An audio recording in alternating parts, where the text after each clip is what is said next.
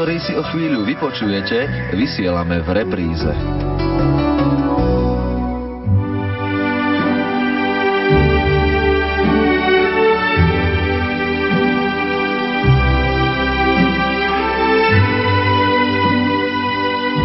Svetý Augustín raz na otázku, čo je to čas, odpovedal. Keby sa ma nik na to nepýtal, vedel by som to. Keď to mám však niekomu vysvetliť, vtedy to už neviem. Podľa mňa je to presne tak aj s ľudskou dušou. Všetci vieme, čo je duša, keď však máme skutočne rozumne vysvetliť, či vôbec je, kde je a aká je, vtedy nám ako si dochádzajú slova. V dnešný deň si církev pripomína spomienku na všetkých verných zosnulých, ľudovo nazývanú dušičky. Nuša o duši bude aj naše dnešné rozprávanie.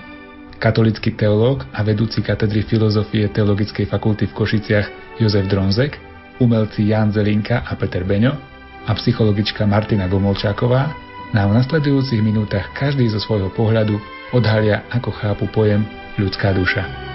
Pohodu pri počúvaní vám želajú autori relácie Jaroslav Fabian a Martin Ďurčo. Sono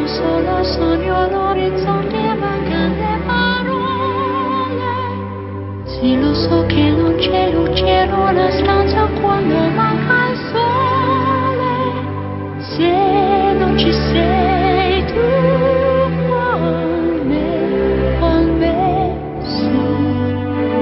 le finestre, mostra tutto il mio cuore che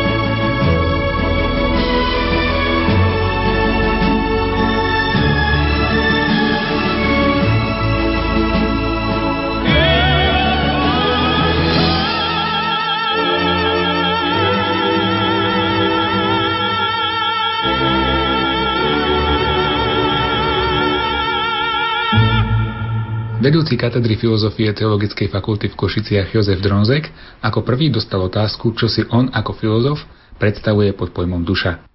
Tak určite treba najskôr povedať jednu takú objektívnu pravdu, že názory na dušu, je veľmi veľa tých názorov a sa možno aj odlišujú, ale ak sa pýtate konkrétne mňa, ako ja ju chápem, tak aj z možnosť toho pohľadu filozofického, aj z pohľadu takého osobného prežívania života, tak pre mňa je z pohľadu filozofie duša nejaká nehmotná substancia, ktorá nepodlieha premenám a pritom je princípom ľudského tela.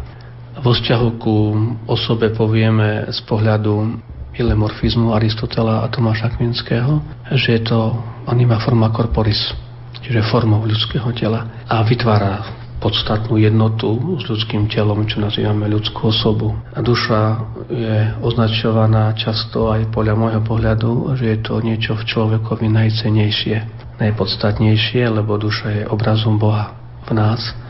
Teda podľa mňa možno takým krátkým zakončeným zhrnutím je duša duchovným princípom človeka. Spomínali ste, že duša nepodlieha zmenám. Moje skutky nemajú žiadny vplyv na moju dušu, na to, aká je... Vôbec sa nepremenia teda naozaj? Treba to chápať v tom pohľade filozofie, metafyziky, to znamená správdu existencie. Ak som povedal, že sa nepodlieha zmenám, to znamená, že je stvorená a už nebude zničená tak som to myslel. Ak hovoríte možno o tých veciach, či moje hriechy nevplyvajú na dušu, tak to už potom hovoríme o kvalite duše a jej života. Možno vo väčšnosti, možno už tu na zemi. Tak, tak to treba chápať, že tá duša sa nemení. V tom význame slova, že, že tá substanciálna podoba tej duše je tá istá stále len tie prejavy a potom to prežívanie v tej dimenzii možno väčšnosti, pravda, že už je iné. To už záleží na kvalite ľudského života. Ako by ste človekovi, ktorý neverí, že má nejakú dušu a pokladá to za nejaký vymysel, dokázali, že tá duša naozaj je, že naozaj každý človek má dušu. Opäť máte pravdu, sú aj skeptické pohľady, sú ľudia, ktorí neveria, že duša existuje a keď máme ten čas dušiček, ktorý sa blíži, tak v tejto súvislosti tým pádom aj odmietajú veriť v existenciu posmrtného života, väčšného života, lebo odmietajú aj priznať existenciu nesmrteľnej ľudskej duše. Určite je veľmi zaujímavý aj postoj veľkého známeho Kanta k tejto otázke, ktorý síce vo svojom diele s názvom Kritika čistého rozumu odmieta poznať existenciu duša väčšného života, ale zase v kritike praktického rozumu je pre neho duša nesmrteľnosť postulátom morálneho poriadku a praktického rozumu. Krajný existenciálny filozofický smer, ktorý reprezentuje napríklad Sartre alebo v určitom zmysle Heidegger, sa tiež totožňujú s takýmto nihilistickým postojom. Ale tento svoj postoj k duši a k väčšnému životu doplňajú strachom, tragikou a beznadejou, veď podľa nich je človek bytie k smrti. Preto aj život a smrť nemajú zmysel. Potom sú pohľady, tie druhé a svetonázory, ktorých dominuje viera v Boha a istota, že ľudská duša existuje. Tieto pohľady sú plné optimizmu a nádeje. Smrť je doplnením ľudského bytia, dosiahnutím plnej ľudskej dokonalosti osoby, splnením všetkých nesplnených túžob a snov, stretnutie s Bohom a vykročením do nesmrteľnosti. Takže sú názory za a názory proti, čiže sú skeptici, neverá v existenciu ľudskej duše, v realitu ľudskej duše, ale sú pravda, že názory aj pozitívne, ktoré uznávajú existenciu ľudskej duše. A poďme tej druhej otázke, či môžeme dokázať, že ľudská duša Áno, existuje. Presne. Toto asi bude otázka zaujímavejšia, na, možno aj na počúvanie, aj na uvažovanie. Poviem rovno, existujú vedecké dôkazy napríklad? Na to, že duša existuje. Tak ja aspoň jeden predstavím, mm-hmm. ktorý sa považuje za vedecký dôkaz a hovoríme mu dôkaz historicko-etnologicky. O čo ide? To, že ľudská duša existuje, je potvrdená predovšetkým presvedčením ľudí od čias existencie človeka. Keď to rozoberieme možno presnejšie alebo tak konkrétnejšie, ľudia všetkých čias, miest, kultúr veria, že duša človeka existuje a veria, že existuje posmrtný život. Dokazuje to veda pri výskumoch. Dokazujú to tí, ktorí skúmajú vieru napríklad starých Peržanov, Babyloncov, Egyptianov, Grékov, Etruskov, Rimanov, Germanov, Slovanov, Indiánov, amerických animistov, Japoncov, Číňanov či ľudí z Indie. Keď poštudujeme napríklad veľkého Mirčeho Eliadeho a jeho dielo o dení náboženských predstav a ideí, či diela etnologov, akými sú dnes Kopers, Šeberst, Servier, tam nájdeme tieto ľudské pohľady a ľudské presvedčenie a istotu a vieru, že ľudská duša existuje. Ďalej pravda, že duša existuje aj preto, lebo ľudia spájajú ľudskú dušu a existenciu so životom po smrti.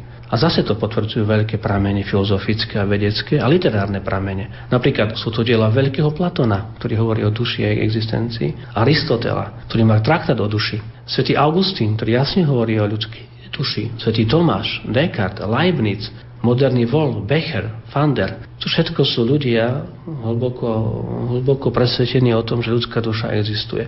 Potom diela Plutarcha, Tacita, a neposlednom rade veľkého Dostojevského Cigeteho. Čiže to je tá prvá oblasť toho, že tie dôkazy existujú a že ozaj je pri tom dejnom exkurze neskutočne veľa svedectiev, zápisov, záznamov, ktoré potvrdzujú tú vieru ľudí a presvedčenie. Ani nevravíme tak možno o viere, ale skoro o presvedčení, že tá ľudská duša existuje.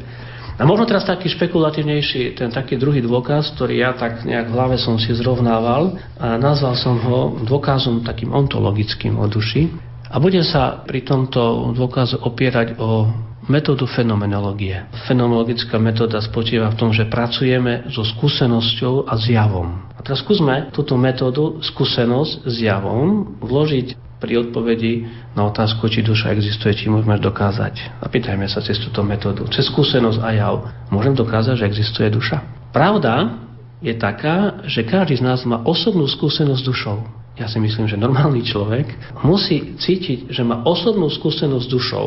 Pravda o ľudskej existencie, respektíve o existencii ľudskej duše, totiž vyplýva z bezprostrednej osobnej skúsenosti človeka. O skúsenosti so svojím vnútrom.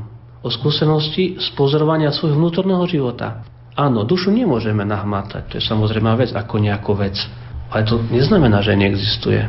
Ale všetci cítime, že niečo v nás je, v tom našom vnútri. Cítime, že niečo je. Lebo si často povieme, moja duša plače, moja duša je smutná, sa raduje, moja duša je v pokoji, je v úzkosti. Preto mnohí hovoria, že duša je naše vnútorné, najvnútornejšie ja, ktoré cítime a s ktorým máme skúsenosť. Napríklad cez naše svedomie, ktoré nám nedá pokoj, keď nás niekde ženie, aby sme dali naše veci do poriadku. Teda na adresu skepsia skeptikov môžeme smelo povedať, argumentovať, že práve táto osobná skúsenosť s našim vnútrom, so svojou dušou je tým najistejším dôkazom, že ľudská duša existuje.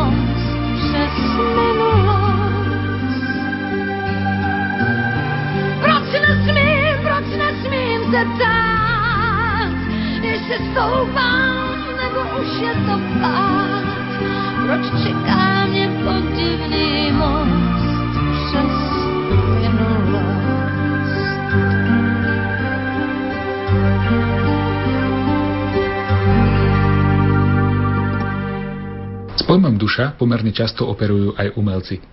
Samotnému vzniku umeleckého diela vždy predchádza umelcovo načretie do duše a z jej hlbín potom môže čerpať inšpiráciu, aby dielo bolo jedinečné a podľa možnosti aj zaujímavé. Prvým umelcom, ktorý nám na otázky o duši odpovedal, je výtvarník a sochár Jan Zelinka. Čo si teda vy konkrétne predstavujete, keď sa povie duša, ľudská duša? Je to len nejaký pojem, ktorý používajú umelci, alebo za tým vidíte niečo konkrétne, niečo reálne? Vzhľadom na to, že som kresťan, tak vidím za tým niečo konkrétne. V podstate je to moje duchovné, moje ja, moja duša, dajme tomu, alebo duša všeobecne, no, tak Opýtam sa trošku ináč, keď sa hovorí, že umelci v tom svojom diele, že nechávajú svoju dušu, alebo ju nejak otlačajú, alebo dávajú ju na povrch. Čo sa tým myslí? Ako človek môže otlačiť svoju dušu do nejakého diela? Častokrát sa hovorí aj o tom, že každá vec je tak trošku aj autoportrét, Takže je to moje ja. Tam dávam svoje ja, teda vizuálne sa vyjadrujem svoje mentálne myšlienky, túžby, radosti a tak ďalej, takže vplyvy z vonkajšieho sveta. Robí vám tá tvorba radosť, keď robíte umenie, nejako tým možno uľavujete svojej duši, alebo nejako ju možno tým hladíte, neviem ako to správne povedať, alebo je to možno len vaša práca, tak to poviem. Uľavujem svojej duši a cítim to ako vnútornú potrebu sa vyjadrovať. Že znamená, že potrebujem to zo seba dostať von. A ako náhle to dostanem do seba von, tak prestávam nad tým už ďalej rozmýšľať a to znamená, že každý výtvarník je asi tvorivý typ, to znamená, že vymýšľa, potrebuje to realizovať. Už to realizuje sám, alebo dáva to realizovať, takže je to, je to asi vnútorná potreba. Čiže nie je to práca ako práca, zamestnanie, ale tkanie. Premýšľate možno niekedy o takýchto veciach? Ako vlastne vyzerá ten proces, keď človek niečo vymýšľa? Ako vlastne odhalujete tú svoju dušu? Čo v nej mám? Čo teraz? Lebo som smutný, hej, urobím niečo, niečo smutné, ale neviem si predstaviť, ako by som to ja vyjadril napríklad. Alebo som veselý, ako urobím radosť, alebo pokoj, alebo niečo. Tak to asi nefunguje, ani, ani neuvažujem v tom zmysle, že som smutný, robím niečo smutné, ale proste ducho, keď som smutný, potrebujem sa vyjadriť. No a zákonite, že tá vec, ktorá z toho vyjde, ne, nemôže byť veselá. To znamená, že dajme tomu, aj keď nie je natoľko nielen, že išlo o smutok, tak asi radosť, asi ťažko tam hľadať. Čo je to vnútorný priestor podľa vás, že mám nejaký môj vnútorný priestor? Čo sa tým myslí teda? Teda vnútorný priestor ja osobne chápem ako vnútorný priestor, tú vnútornú hodnotu každej veci, vec, predmet, zažitok treba, alebo emócia zažitá, s ktorou sa dá potom následne pracovať si myslím, či už sa dá formovať alebo pretransformovať na niečo iné. Napríklad zlý zažitok sa dá pretransformovať na, na, na, na dobrú vec alebo na dobre vytvarné dielo, dajme tomu. Zo šťastia sa dobré veci asi nerodia, takže skôr si myslím, že asi z tých negatívnych zažitkov, dajme tomu, alebo zlých skúseností, ťažkosti, dá sa z toho, nechcem povedať, že vyťažiť, ale dá sa z toho spraviť fakt zaujímavá, dobrá vec, silná vec. Toto bolo zaujímavé, že zo šťastia sa dobré veci nerodia. Z pohodlia a zo šťastia ešte Dobrú vec som ešte nevidel. Skôr človeka osloví fakt ako silné veci, ktoré sú prežité a väčšinou sú to negatívne zažitky. Takže vlastne máme odpoveď na to, že prečo väčšina umelcov umiera chudobná a slávni a bohatí sú až po smrti. No asi, asi.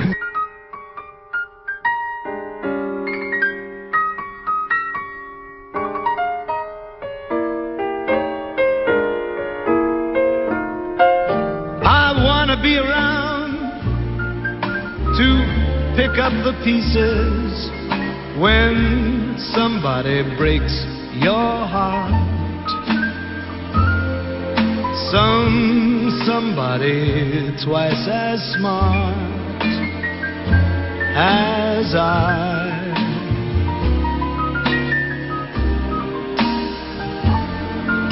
But somebody who will swear to be true as you used to do with me. Who'll leave you to learn that misery loves company? Wait and see. I mean, I want to be around to see how he does it when he breaks your heart to bits. Let's see the puzzle fits so fine.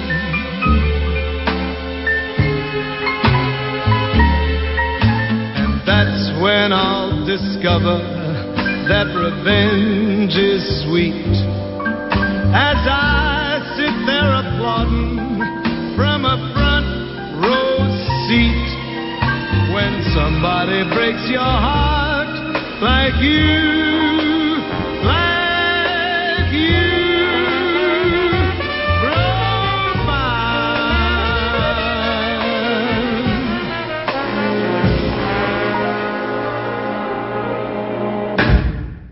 Práce sochára Petra Beňa zdobia interiéry a exteriéry mnohých chrámov, prevažne na východe Slovenska. A jeho sme sa preto spýtali, čo zarezonuje v umelcovi, keď vysloví slovo duša.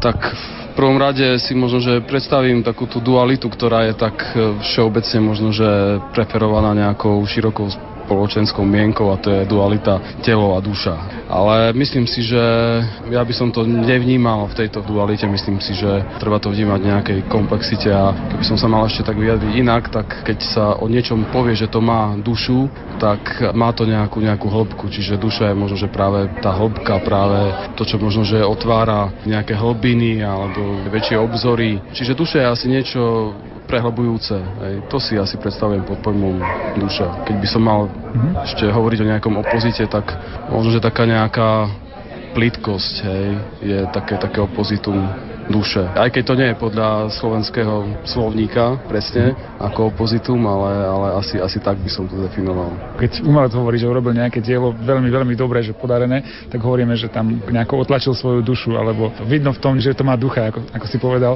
Ako sa to prejavuje, keď robíš nejaké dielo, ktoré má ducha, keď aj ty sám tu povieš, že wow, tak toto sa mi podarilo, má to dušu. Čo to znamená, keď to povieš o nejakom diele?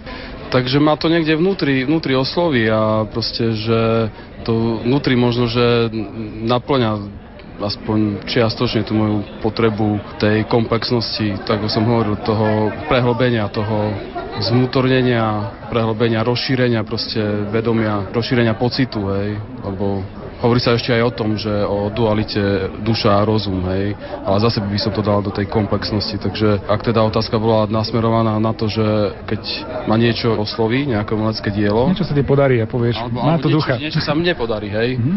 má to ducha No to je také, že zrazu to zarezonuje s nejakými mojimi hodnotami, ktoré mám. Hej. Tak keď mám hodnoty plítke a keď to zarezonuje s tými plítkými, tak, tak by som sa asi tiež vyjadril, že je to duša. Takže ja si myslím, že záleží na tom, ako je a človek vnútorne prehlbený a podľa toho vlastne dokáže pri tých svojich veciach, ktoré vytvorí pri tej svojej práci, zadefinovať, čo je teda tá duša, čo je to dielo, ktoré teda má dušu. A ja kedy si to poviem, no neviem, ono niekedy proste pracujem celý deň a na konci dňa si poviem, že je to, to horšie, ako to bolo predtým. Mm-hmm. A niekedy proste postačí zo pár ťahov a zrazu si poviem, tak toto má dušu. Ty pracuješ takým zaujímavým materiálom, v takom zaujímavom prostredí. Ty vlastne často tvoríš sochy a tvoríš ich pre nejaké sakrálne priestory. Ty vlastne máš za úlohu na nejakú objednávku urobiť niečo, čo vyplní ten sakrálny priestor alebo nejakoho zduchovní, preduchovní. Je to ťažšie, ako keby si robil niečo len tak, čo ťa napadne. Keď robíš niečo na objednávku, môžeš to urobiť s dušou. No, ja mám pocit, že musím.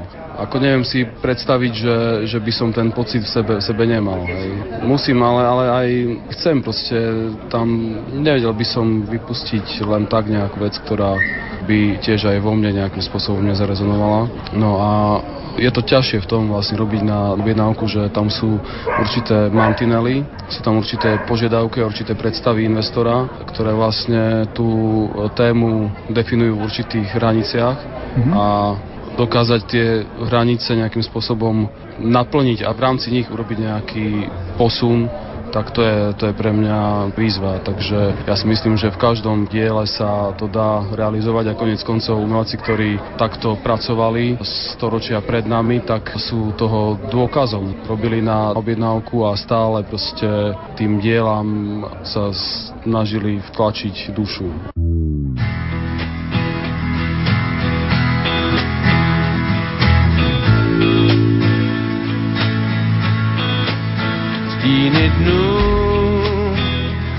Snů se k obratníkům stáčí. Ruce snů černej se snaží zakrýt oči. Světlo tvý prozradí, proč já vím, novým dnem, že se zas navrátí. Mraky se plazí, vítr je láme, stíny tvý duše rozplynou se v žeru ve vlnách opouští, po hodinách mizí. A měsíc nový stíny vyplaší.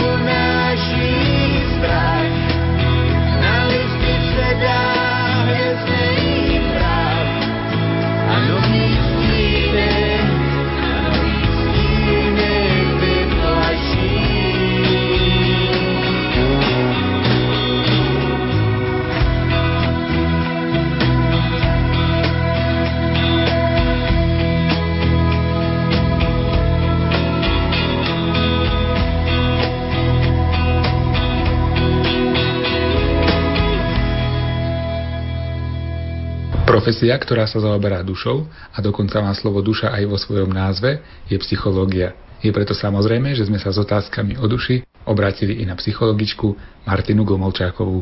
Čo je to duša? Podľa vás? Taká krátka definícia teda tej duše. Je zaujímavé, že ako psychológovia pracujeme s týmto pojmom v podstate každý deň. Bolo to niečo, keď sa ma niekto spýtal, prečo som si vybrala psychológiu, tak som vehementne tvrdila, že ma zaujíma duša, že chcem poznávať dušu človeka, že je to niečo zázračné, čo mám chuť objavovať ale keď som sa stretla s touto otázkou, tak zrazu človek akoby nevie, čo by na to povedal. Psychológia sama o sebe tvrdí z definície, že psyche z grečtiny je duša a logos ako slovo, teda by sa to dalo preložiť, že psychológia je náukou o duši, náukou o prežívaní a správaní človeka. A keby sme vychádzali z toho, tak by sme povedali, že duša je teda identická s pojmom prežívania a správania a keby sme išli niekde možno hlbšie, zamýšľali sa viac, tak by sme si povedali, že je to, to niečo, ten spôsob myslenia, spôsob cítenia, prežívania, ktorý je jedinečný pre daného človeka. Je to jeho vnútorný svet, ktorý ho robí ním samým. Je to niečo, čo bolo stvorené a bolo to nazvané pojmom ty. Pre mňa je to tak niečo jedinečné v súvislosti s duševným životom každého človeka, pretože by sa dalo povedať, že duša je niečo, čo máme všetci, ale zároveň to pre mňa nie je to isté u každého človeka. Psychológovia hovorí sa o nich, že liečia dušu alebo liečia duševné choroby napríklad. Môže duša ochorieť? Ak je duša vnútorný svet človeka, dá sa povedať, že sa človek môže stratiť v tomto svojom vnútornom svete. Tak ako sa vieme stratiť v novom meste, tak ako sa vieme stratiť niekde vo svete, v realite, tak tak sa vieme stratiť aj v našom vnútornom svete života, kedy nám zrazu veci nie sú tak jasné, kedy zrazu naše myšlienky sú ako si ťažké, kedy je toho na nás tak veľa, že sa v tom nevieme orientovať a nesieme si možno tak veľké bremeno, že z toho až ochorieme. To by sme asi nazvali ako chorobu duše, chorobu myslenia, chorobu prežívania a následne je ten dôsledok aj v správaní keď niekto chodí na nejaké psychoterapie alebo na nejaké také sedenia, hovoríme tomu, že sa snaží o duchovný rast, alebo cirkvi tiež používame tento výraz, hej, že niekto chce duchovne povyrásť. Tam je to možno v nejakom inom význame, ale čo v psychológii myslíme, keď hovoríme duchovný rast? Bolo by asi dôležité pre rôznych klientov prichádzajúcich do terapie definovať alebo odlíšiť z nášho pohľadu psychologov, že či môžeme použiť pojem duševný rast alebo duchovný rast. Pre niekoho to môže byť to isté, ale vieme si predstaviť aj ľudí, ktorí ak neprežívajú vieru v Boha intenzívne vo svojom živote alebo ak nemajú kontakt s Bohom, tak duchovný rast pre nich môže byť niečo metúce ale z hľadiska podstaty tejto otázky, či duša môže narastať, je dôležité starať sa o dušu a ako keby očisťovať to myslenie, očisťovať tie emócie, aby boli pravdivejšie, tým zveľaďovať ten vnútorný život človeka, ako keby vytvárať živnú pôdu pre zdravý rozvoj a zdravý rast a tam by sme mohli povedať, že v takomto zmysle alebo v takomto princípe tá duša potom má priestor pre rozvoj a rast. Ako sa môžem starať o svoju dušu, aby tá duša nezakrpatela, aby tá duša bola taká, aká má byť. V mojom prípade to znamená niečo iné, pravdepodobne ako vo vašom. Každý sme nejaký iný, pre každého to niečo iné znamená. Ale ak by sa vo všeobecnosti dalo povedať, ako sa môžeme starať o svoju dušu, aby sme neboli napríklad duševne chorí, tak to je asi taká jednoduchšia otázka, že ako sa starať o dušu, aby sme neboli duševne chorí, pretože ten pojem, že ako sa starať, aby tá moja duša bola taká, aká má byť, no kto vie, aká má byť tá duša. Asi nikto nemá takú nejakú základnú definíciu, že ako tá duša má vyzerať, ale aby sme naozaj vytvárali priestor pre duševnú pohodu v živote, pre duševné zdravie, tak je tá hygiena duše veľmi dôležitá. Tak ako sa hovorí o hygiene tela, tak sa hovorí o hygiene duše. Zase z definície by sme hovorili, že psychohygiena je napomedzi lekárskej vedy, sociálnych vied a, a psychológie. A Zaradili by sme tam pojmy ako správna životospráva, dobrý režim dňa, práca a oddych. Ja by som tam spomenula aj humor, vieru, relax a niečo, čo naozaj bude v tom mojom živote vytvárať pohodu, pokoj.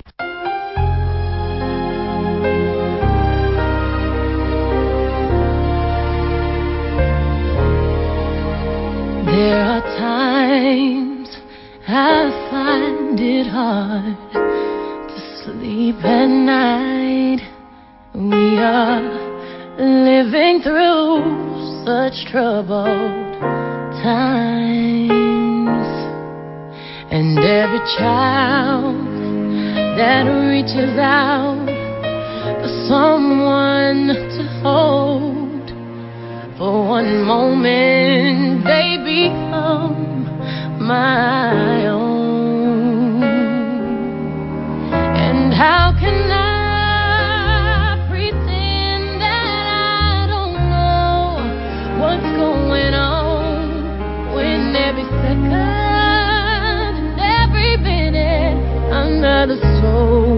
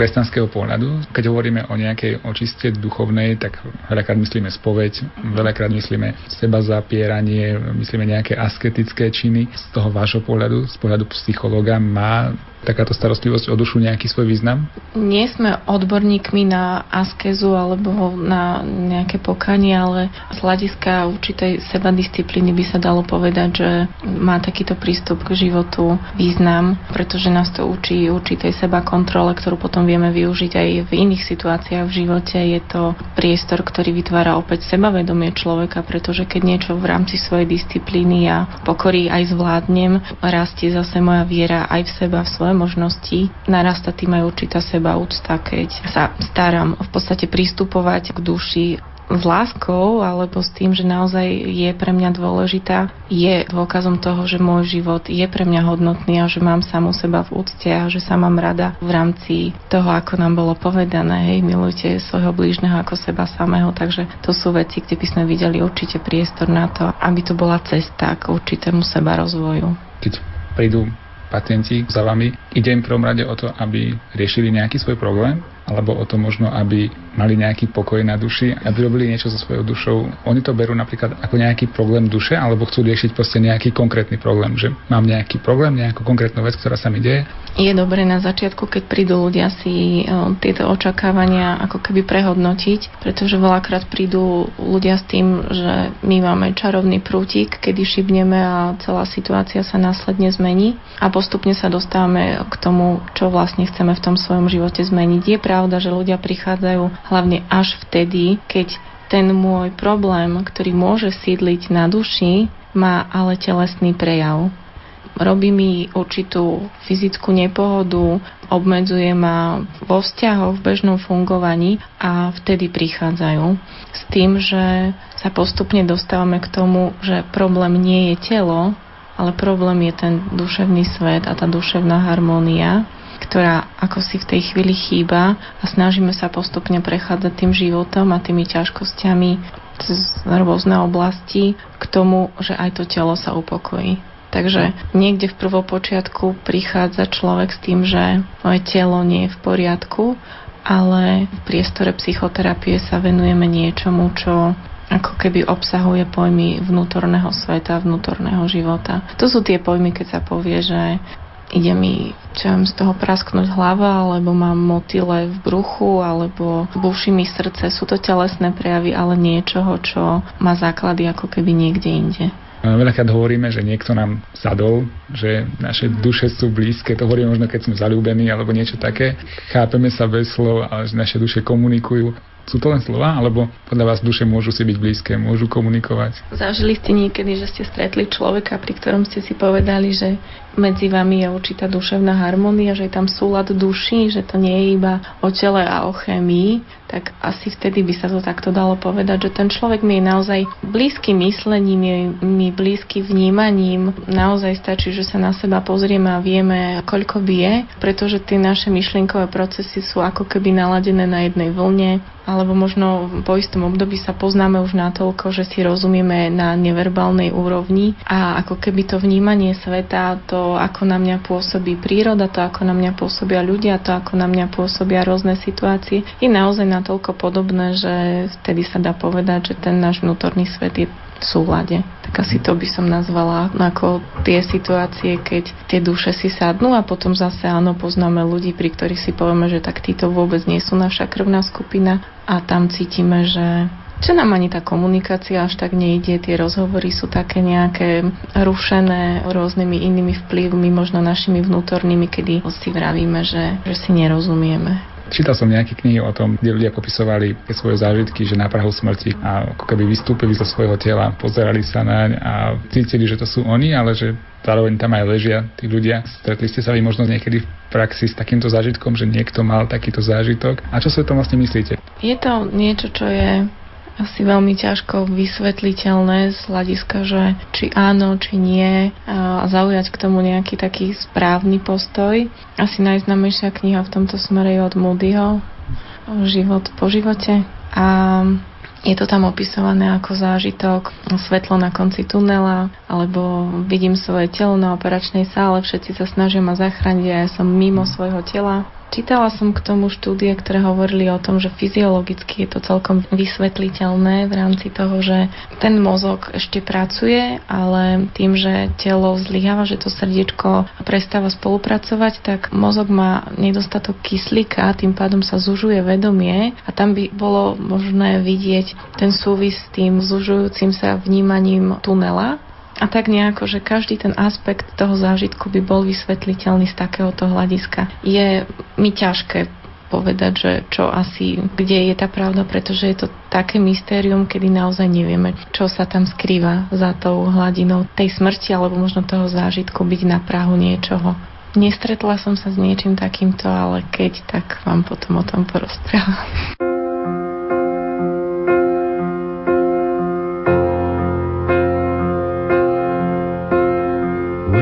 Was young, I never needed anyone.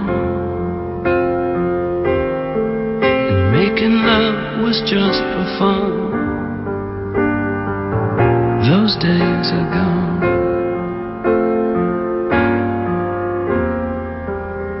Living alone, I think of all the friends I've known. When I dial the telephone, nobody's home.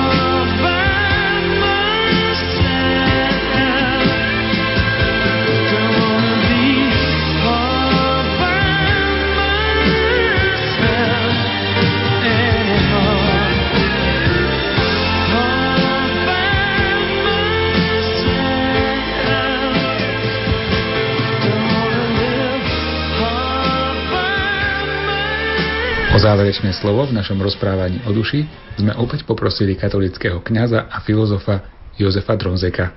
Takže došli sme k tomu, že dušu máme, dostávame všetci rovnakú dušu a kedy alebo ako ju dostávame, ako sa v nás tá duša objaví. Tak katolická filozofia teológia na túto otázku má jasnú odpoveď. Každá duša je originál. Vychádza z Božieho aktu stvorenia duše v okamihu vzniku nového života v lone matky, čiže pri počati, čo nazývame odborne proces animácie. Naozaj každá ľudská duša vďačí za svoj vznik Božiemu stvoriteľskému aktu a nemôže byť žiadnym stvorením zničená.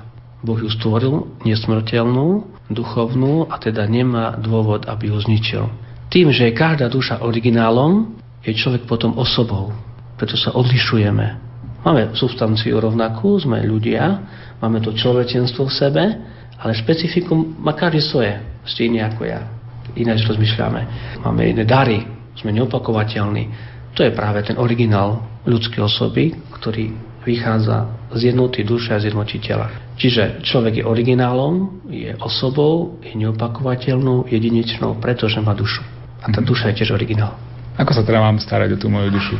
Prijal som fakt, že mám dušu, každý máme svoju dušu inú. Aká je tá starostlivosť o tú dušu? Môžeme sa o ňu starať, ja neviem, všetci rovnako, alebo každý musí nájsť v komunikácii so sebou nejakú odpoveď na to, čo je pre moju dušu najlepšie, ako sa mám o tú dušu starať. Tak možno opäť na túto otázku taký svoj osobný pohľad, alebo možno poviem na otázku, ako sa ja starám o svoju dušu. Myslím si, že dôležité je uvedomiť si jednu takú základnú tézu. Aj duša potrebuje byť sítená, potrebuje sa nájsť, tak poviem ľudovo. A ja taký veľmi rád používam výraz, ktorý veľmi často Jan Pavol II používal a on hovoril často o kultúre dnešného sveta. Tak si myslím, že treba pestovať kultúru duše. Lebo duša, ako som vravel, chce byť nasýtená a my tú našu dušu máme sítiť kultúrnymi vecami. A ja po to kultúrou vzťahu k duši napríklad rozumiem, že treba cítiť dušu pravdou, krásou, dobrom a tým, ktorý ju stvoril.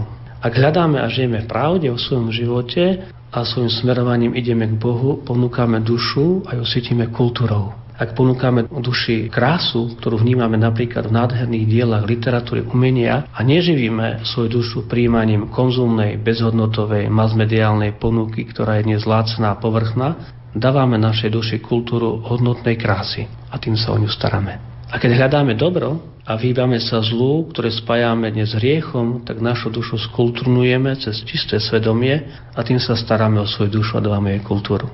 Teda pestujme kultúru duše cez objavenie krásy, pravdy a dobra. Potom netreba zabúdať na to najpodstatnejšie, čo svätý Augustín vložil do vety, pre seba si nás Bože stvoril a naše srdce nespokojné, kým nespočíne v tebe. To znamená v tej takej konkrétnej aplikácii, v tej starosti o dušu, teda našu dušu Boh stvoril, a starosť o dušu spočíva aj v tom, že využívame prostriedky, ktoré nám Boh ponúka.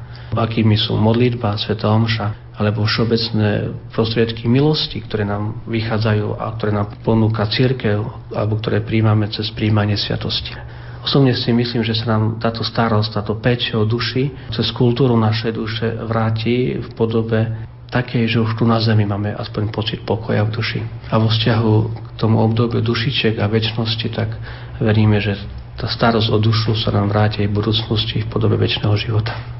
Keďže teda vlastne my krmíme tú dušu tým našim duchovným životom, môžeme my nejako ešte účinne pomôcť tým dušiam, ktoré sú ešte v očistci. Ako hovorí teda cirkev, že existuje teda nejaké prepojenie. My môžeme za nich niečo obetovať. My vlastne krmíme tie duše druhé, ktoré to potrebujú, alebo... Tak už to budem taký teologický, nefilozofický.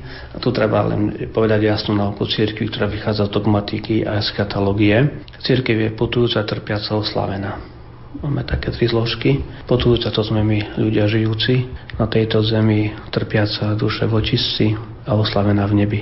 A medzi týmito tromi cirkvami, ak takto ich pomenujeme, existuje putová spoločenstvo, previazanosť, ktorú poznáme vo výraze za nás tí, ktorí sú oslavení, sa prihovarajú o Boha, prosia za nás, my prosíme za tých, ktorí sú v očisti, opäť Boha, aby im čím skôr odpustil tresty za hriechy.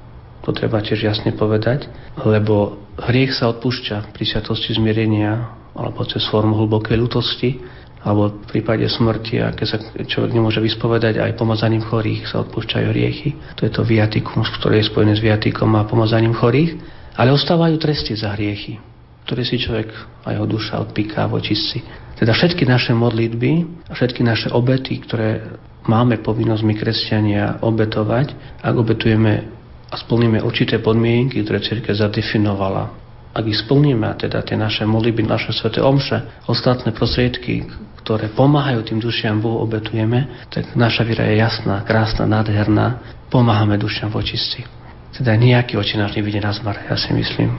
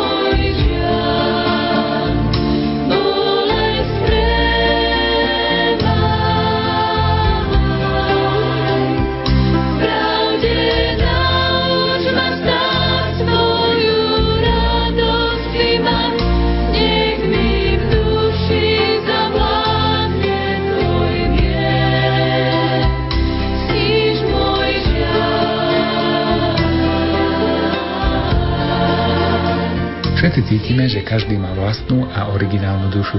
Niekto dokáže oceniť krásu, iný zase celý život bojuje za spravodlivejší svet a ďalší človek je zase mimoriadne empatický a citlivý. Najdôležitejšie je ale nakoniec to, ako sa počas nášho života o dušu staráme. Ak sa o dušu nebudeme starať, je celkom možné, že sme sa spreneverili základnému životnému poslaniu a zmyslu svojho života. Zamerajme sa preto v týchto dňoch nielen na duše tých, ktorí už nie sú medzi nami, ale najmä na svoje duše, svoj duchovný rast a svoju duchovnú cestu. Za pozornosť vám ďakujú autori dnešnej relácie Jaroslav Fabián a Martin Ďurčo. Už